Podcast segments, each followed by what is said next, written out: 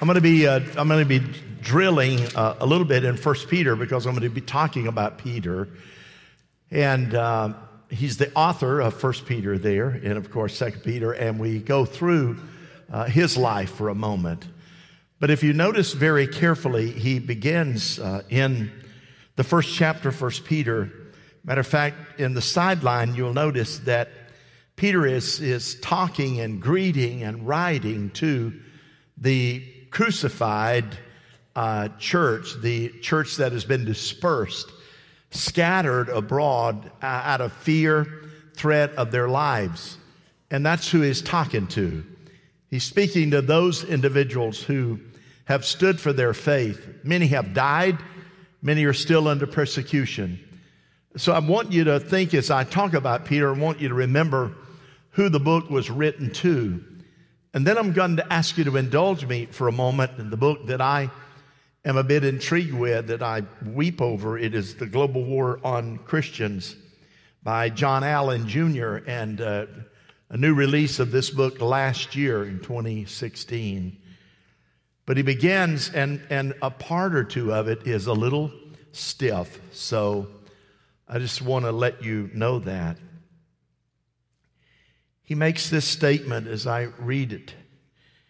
He's, this book is about the most dramatic religion or dramatic religion story of the early 21st century.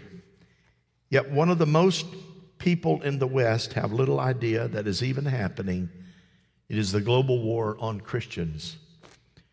We're not talking about metaphorical war on religion. In Europe, the United States fought on symbolic terrain such as whether it's okay to erect a nativity scene on the courthouse steps, but a rising tide of legal oppression, social harassment, and direct physical violence with Christians as its leading victims. However, counterintuitive it may seem in light of popular stereotypes of Christianity as a powerful and sometimes oppressive social force. Christians today, indisputably, are the most persecuted religious body on the planet, and too often their new martyrs suffer in silence. He said the meteor camp, meteor camp, military camp and prison located in Estrion, which is a desert off the coast of the Red Sea. How many has ever heard of the Red Sea? This is an actual location, is a compelling, compelling place to begin. He said the prisoner's signature bit of cruelty is the use of crude metal shipping containers that hold inmates. With so many people forced into these 40 by 38 spaces designed to transport commercial cargo, that prisoners typically have no room to lie down and barely enough to sit. The metal in desert temperatures, which means bone chilling cold at night and wilting heat during the day, when the sun is at its peak, temperature inside the containers reach, believe, 115 degrees. One former inmate, blessed enough to be released after serving up a coerced confession, described the containers as giant ovens baking people alive. Because prisoners are given little water, they sometimes end up drinking their own scant sweat and urine to stay alive. When not in lockdown, prisoners are forced into pointless exercises such as counting grains of sand in the desert at midday. And scores die from heat strokes and dehydration. There are no toilets inside the containers, just crude buckets overflowing with urine and feces, placing inmates at risk of infection with disease such as cholera and diphtheria. Prisoners have no contact with their families or friends, no legal representation, and no medical care. Forms of torture at the meteor include making inmates kneel on a tree trunk and beating the soles of their feet with rubber hoses hanging prisoners by their arms, exposing them to the sun, sometimes for 48 hours or more, and forcing prisoners to walk barefoot over stones and thorns with beating for not going fast enough. Meteor was opened in 2009 by the Estria Single regime, controlled by the People Front for Democracy and Justice, and is still going strong, despite the fact its horrors are well documented. Diplomatic cables released in 2011 by WikiLeaks revealed the U.S. officials had interviewed escapees from Assyria's concentration camps and passed along reports to the State Department. Here's how one female survivor described life at night inside the shipping container. A single candle flickers, its flame barely illuminating the darkness. They never burn for more than two hours after the door is locked, and there's not enough oxygen to keep the flame alive. The air is thick with dirty metallic tang, ever pressed stench of buckets in the corner, and the smell of close pressed, unwashed bodies Despite the proximity of so many people, it's freezing cold. The survivor described being forced into a squat, squat on her haunches and lift three different size rocks while moving it from one side to the other and then over and over again.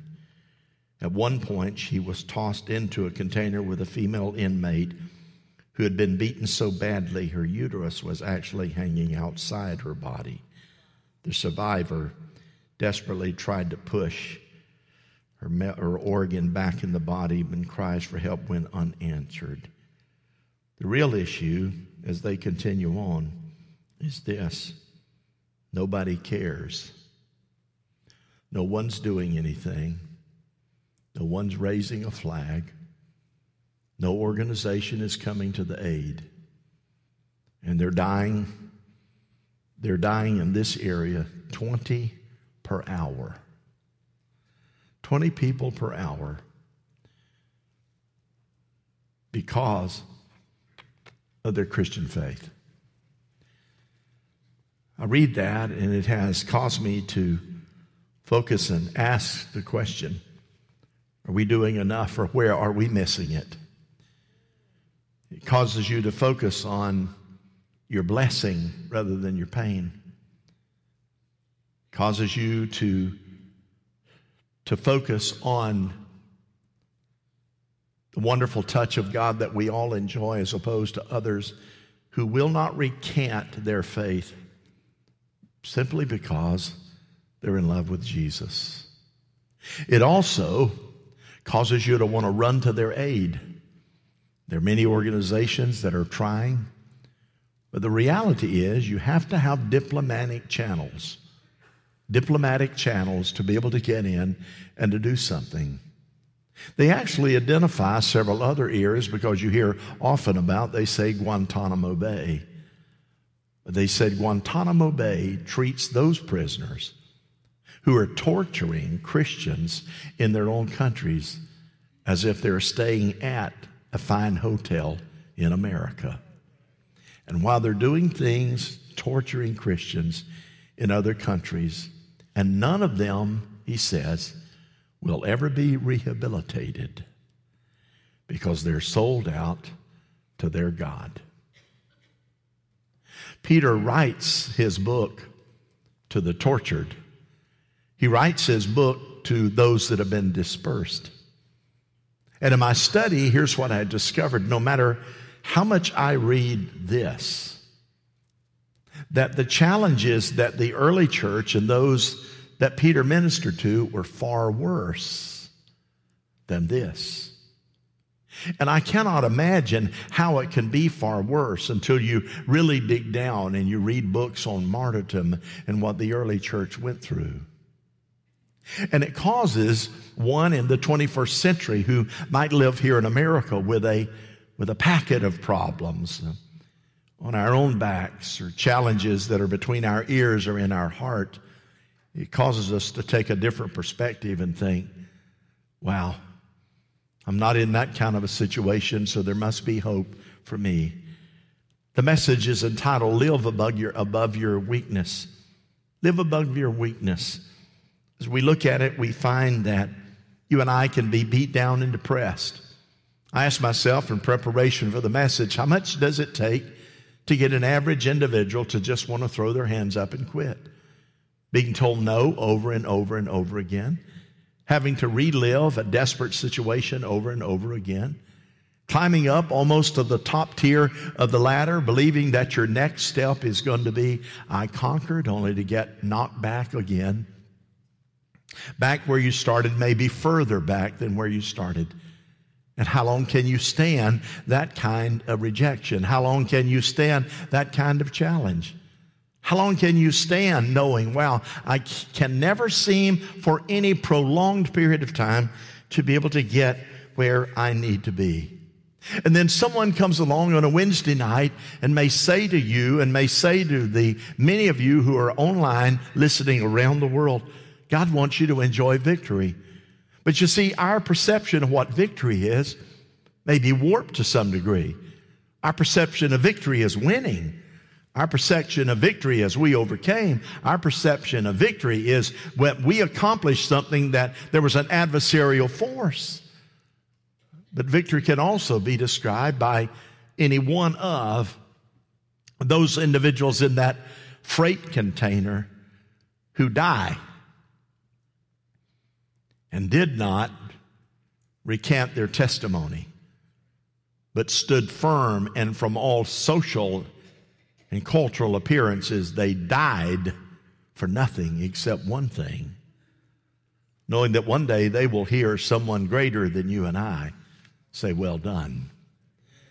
Victory is found in many different places for many different reasons.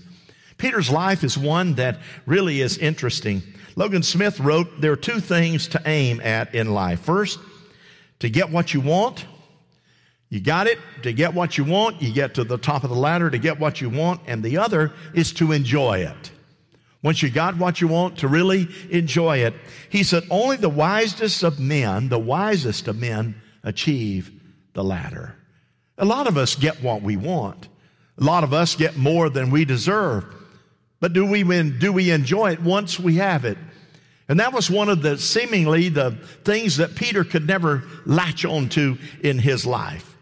An individual that was in fact aggressive in every way, shape, and form, not lazy, you're going to climb the ladder, Peter would climb it. And in this book, he writes, But I want to write because I now believe I have credentials and I have a testimony from being nothing to making mistakes to being able to write now to a church that has been whipped around, beat, disturbed, abused, tortured, killed in many cases, and now have no place to lay their head. And that's who I want to write to.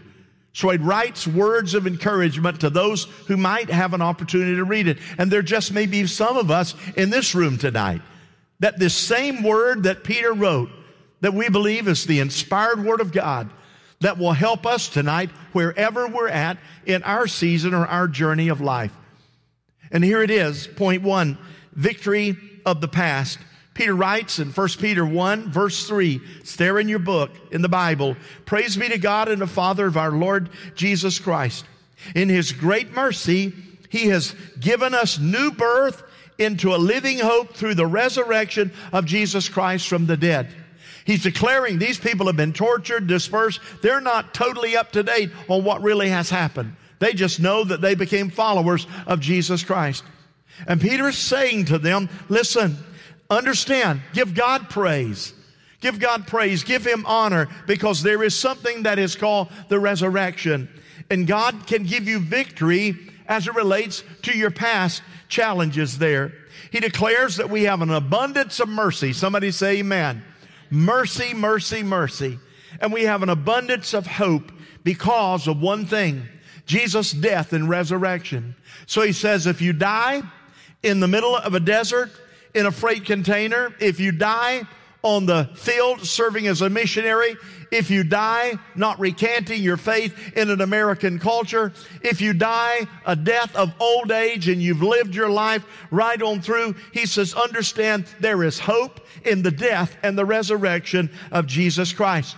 Peter can do some own personal reflection. If you were to ask him, did you always get it right? I would surmise that Peter probably got it wrong more than he got it right. But listen carefully. He got it right in the important places. Amen? He got it right in the important places. How wonderful is that? He was impulsive. Do you know anyone impulsive? I mean, if you put it out there, I mean, they'll just come at it. They are so impulsive. Peter had that impulse that was there. He said, if you wish, when Jesus is talking, I'll build three monuments up and, and share one for you, one for Moses, and one for Elijah. And Jesus put him back in his place and said, Hey, that's too impulsive. You don't even know what you're talking about. But if you're counting on me, I'll get it done. The other is presumptuous. You know anyone that's presumptuous? Well, a lot of people are. And never, never, never, Lord. Peter took him aside and began to rebuke Jesus and said, Hey, no one is ever, ever, ever going to get in your way and no one is going to deny you. He was cowardly when he looked and got, okay, he stepped over the boat. He did more than what most of us do. But when he saw the wind, he began to sink. Self seeking, here it is self seeking. He said, Hey, things are tough, Jesus. This is found in Matthew 19 27. But he said, May I remind you, I left everything to follow you. I left my boats. I left my crew. I left my family. I left those closest to me. Listen, may I remind you what I've done to be able to follow after you as one of your disciples. Well, slow to comprehend spiritual truth. I mean, that I know of, Peter was the only one that Jesus looked at and say, why are you so dull in your understanding? How is it that you don't get it? He was rash, took a sword and cut the, cut the soldier's ear off. Jesus had to fix that. He associated with evil, wasn't good enough out of curiosity, whatever reason he did it. He's standing at a fire of enemies that had no desire to love on Jesus. He denied knowing Jesus when asked about it. So I'm telling you, rash, cowardly, denied Jesus, self-seeking, and even blasphemous blasphemed. It says that he began to call down curses on himself and he swore to them. I don't know this man. Always vocal, always opinionated. If you want to know his opinion, just ask him. He'd tell you often before you had to ask. It must have been many who wondered, why does Jesus keep putting up with Peter? Why does Jesus keep putting up with you? Why does Jesus keep putting up with me? Why does Jesus keep putting up with the American church? Why hasn't judgment fallen on our country? May I say, it's coming. But we have hope which is in Jesus Christ. How is it that you feel like, buddy, there's a strong target on me? I'm the one, when you said almost reached the top again in the season, I've had to go back down. Let me tell you something. If God allowed you to get up and then He allows you to go down, it's because He desires you to go up the next time and learn more on the second trip than what you learned on the first trip. So He says, why? You see, the battle that Peter had was right between his ears. His emotions could not be contained when he heard the cock crow. And it crowed, and his emotions got to the best of him. And it says, Peter went out and wept bitterly. How could I be so stupid? How could I be so careless? How could I, how could I be so weak? How could I be in this season? I just said to Jesus, not long before now. How could I have fallen knowing that he'd already said that it would happen? How could that happen to me? Every time he turned around, something else took place that he did not get right. Something else took place that pushed him back down. And he must have prayed earnestly to God to help him. And it he didn't know how to get a handle on his life. Well, there are stages, if you look at life cycle, that says in this cycle, here's what you ought to be able to accomplish. And then when you get into this cycle of your life and this particular time period, you ought to be here. When you get in this particular time period, you ought to be here. And then when the sun begins to go down, this is what your retirement portfolio is supposed to look like. This is the kind of condition you're supposed to be in health wise. These are the things you're supposed to have done. May I tell you something? Very few people you know have those perfect time periods in their life that match up. Do you know why? We made mistakes. We made failures. We miscalculated. We blew it. We looked back. God came to us and we had to relive something that we didn't get right. Peter wept bitterly and his past continually haunted him. He could not get a, get a handle. But here's what I've noticed. This will give you hope. And it gave me hope as, a, as the Holy Spirit gave it to me. I found that many times people with the greatest spiritual potential have this personal challenge that it seems like it's one thing after another. One thing after another. Before Jesus' ascension, after his resurrection, he went to Peter.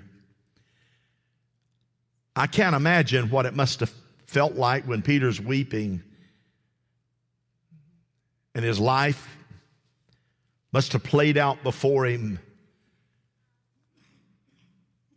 He already knew that this man, Jesus, was no ordinary man. And he came to the realization, buddy, this time, this is supernatural.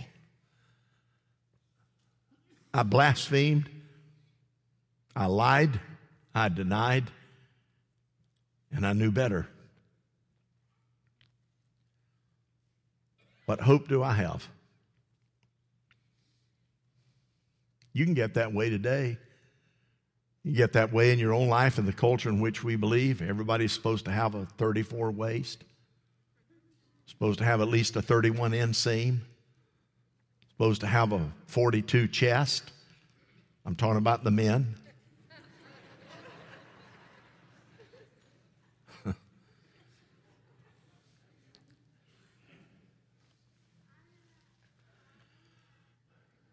Teeth are supposed to look just right. Have them white. No nose hairs. No ear hairs. Hopefully, some hair. and the culture in which you live will say, because of that, you don't even, we don't even grade you. And then here's something else the culture does if you don't believe in same sex marriage, if you don't believe, of course, that it's all right for abortion, and you go down the agenda of the enemy himself, then your opinion does not count because you're out of touch with reality. Let me suggest to you that the reality of God's Word is far greater in the culture in which we live than you and I can ever imagine. Amen? Let me just tell you that adverse culture out there is not large enough to overcome the power of the Word of God functioning today. So here's what happened. 2 Corinthians 5 17. Therefore, he says he realized that he, hey, I want to pursue the future now. He realized, therefore, if anyone is in Christ, he's a new creature and the old is gone, he's become new. Here's the second thing. In the past, relive the track over and over again. These individuals that I mentioned, and as sad as it is, and these individuals here had it far worse than those individuals here. Well, then how should my life be lived out? I, I believe that we can have victory in the present. I think you can have victory and be uncomfortable. I think you can have victory and not have everything you want. I think you can have victory and owe some money.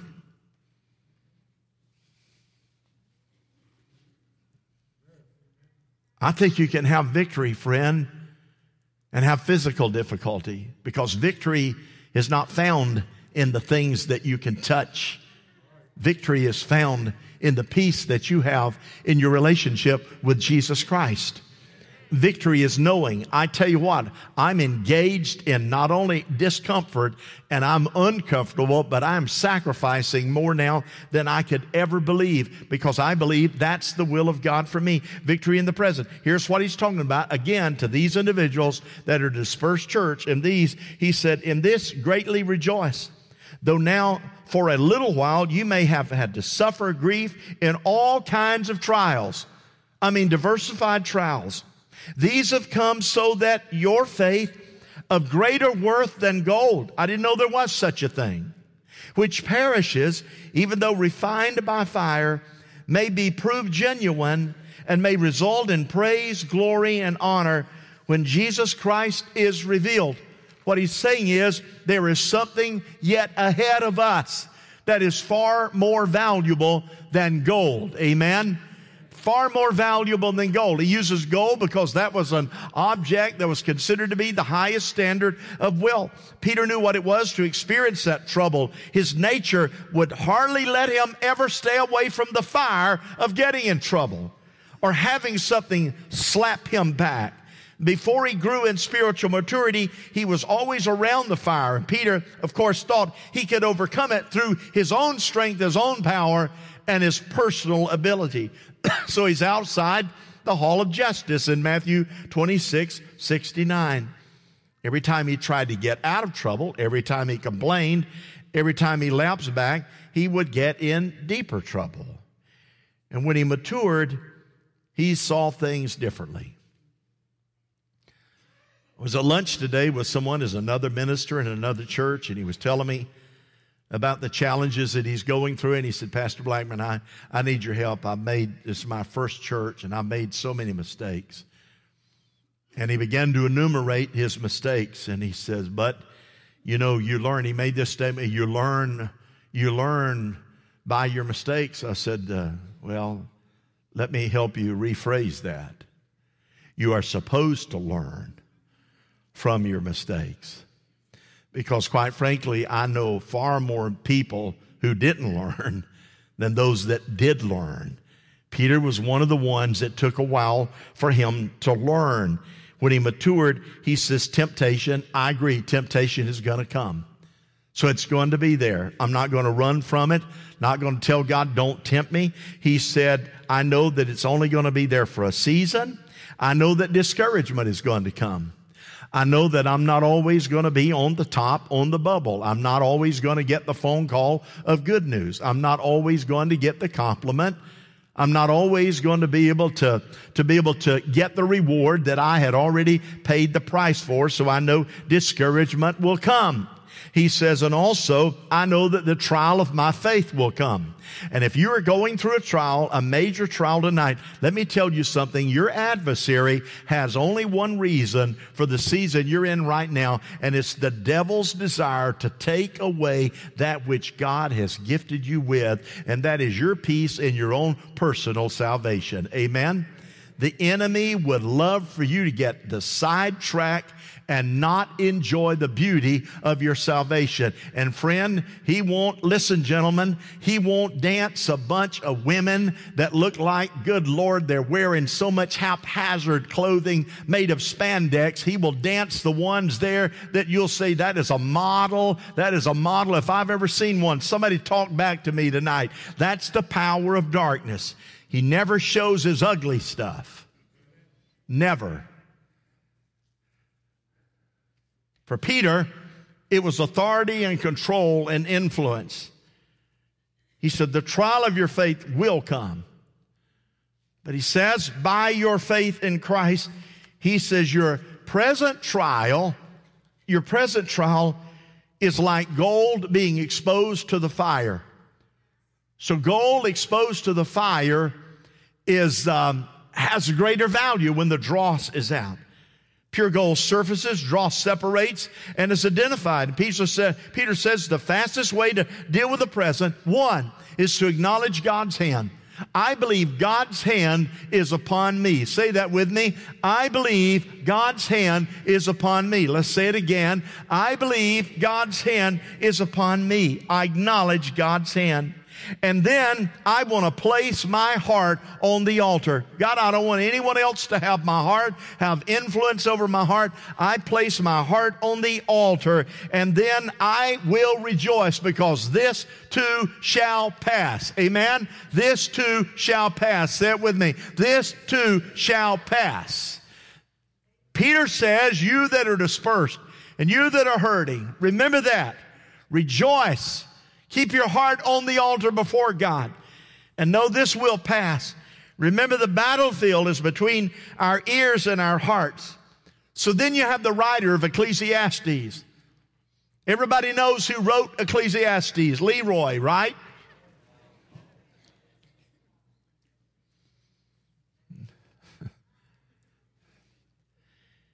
Solomon said, I undertook great projects. Now, he's writing this from a perspective of past challenges in his life. He said, I took great projects and I built houses for myself, planted vineyards. I became greater by far than anyone in Jerusalem before me.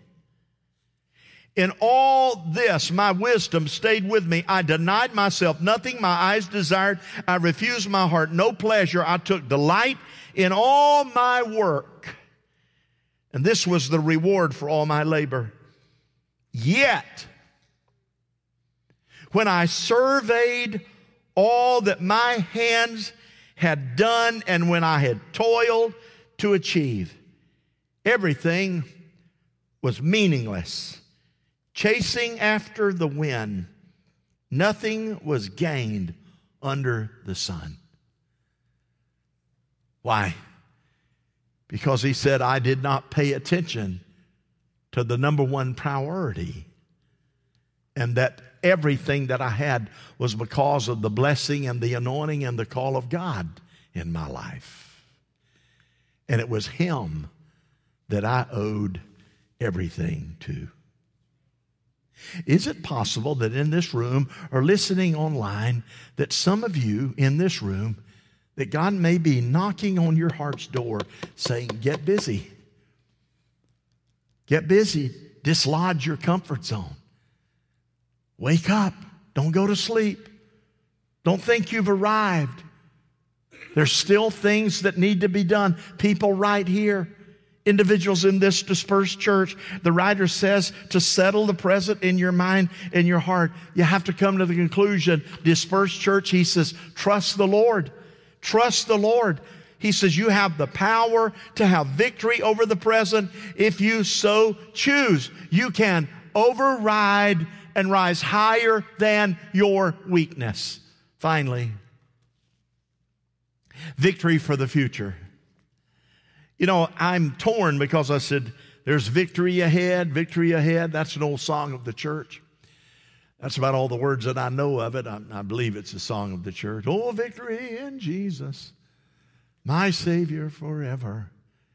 He sought me and He bought me.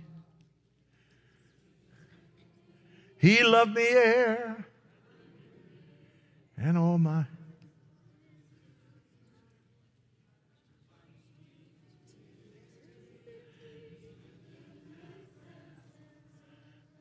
You sound like a beginner choir.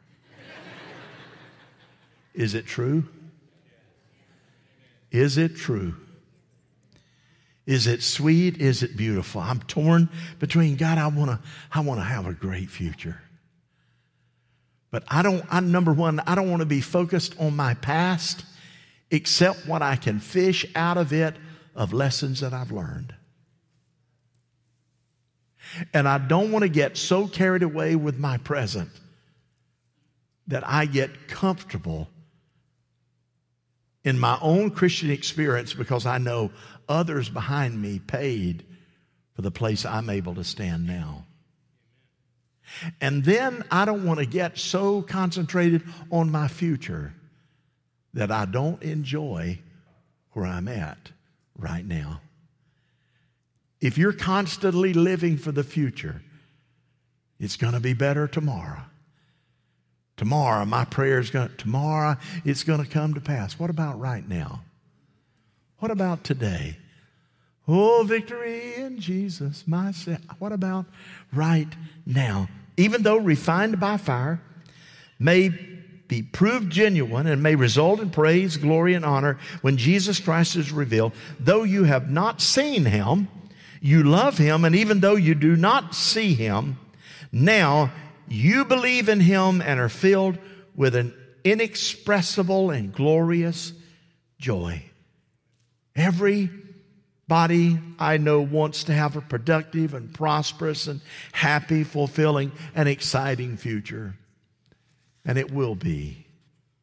As long as your future and the success of your future is not something that's out there that you might want, but it's proven that you can live in a 115 degree metal shipping container and be charged with counting particles of sand at high noon in the desert. And still, Jesus is the sweetest name I know. And he's just the same as his lovely name. That's the reason why I love him so. For Jesus is the sweetest name I know. Stand with me. I love him. Sing with me. I love him because he first loved me and he purchased my salvation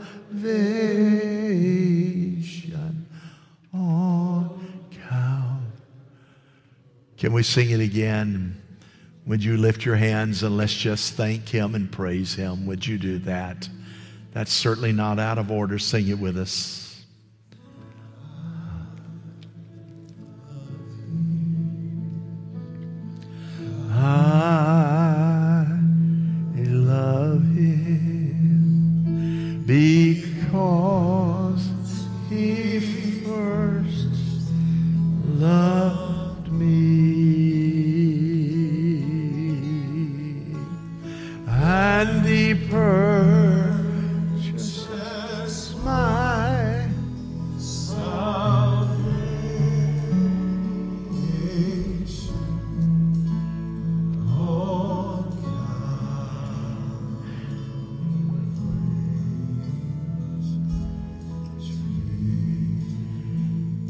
Peter said, The greatest victory is the peace that you can find in your heart, the peace of mind. The rebuke of the lie of Satan. You can rejoice in your trial. You can believe God knows best. And you can know that if you feel the heat of the fire, that there's gold in you, that God wants to refine, and the things that would hinder you, He's going to bring to the surface. And the greatest victory at the end of the day is when you bring honor and glory to God and declare Him as your Lord and Savior. For He says in verse 9 of 1 Peter 1 For you are receiving the goal of your faith, the salvation of your souls. How beautiful is that? Amen.